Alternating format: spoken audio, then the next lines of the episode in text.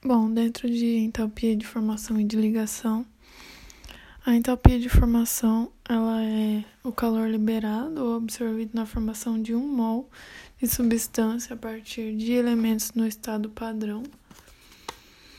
O estado padrão é, deve, deverá representar uma substância simples na CATP, que são as condi condições ambientes, temperatura e pressão, no estado físico habitual. Por exemplo, o O2 em 25 graus Celsius e 1 atm, ele é gasoso. Então ele é o seu estado habitual, gasoso. É, por convenção, toda substância em estado padrão apresenta entalpia de formação igual a zero. Então, a entalpia de formação é representada pelo ΔH.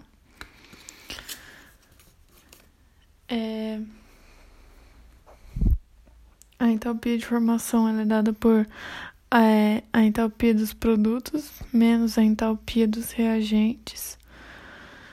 A entalpia de ligação é a energia necessária para se quebrar um mol de uma determinada ligação interatômica a fim de se obter átomos isolados no estado gasoso. Então,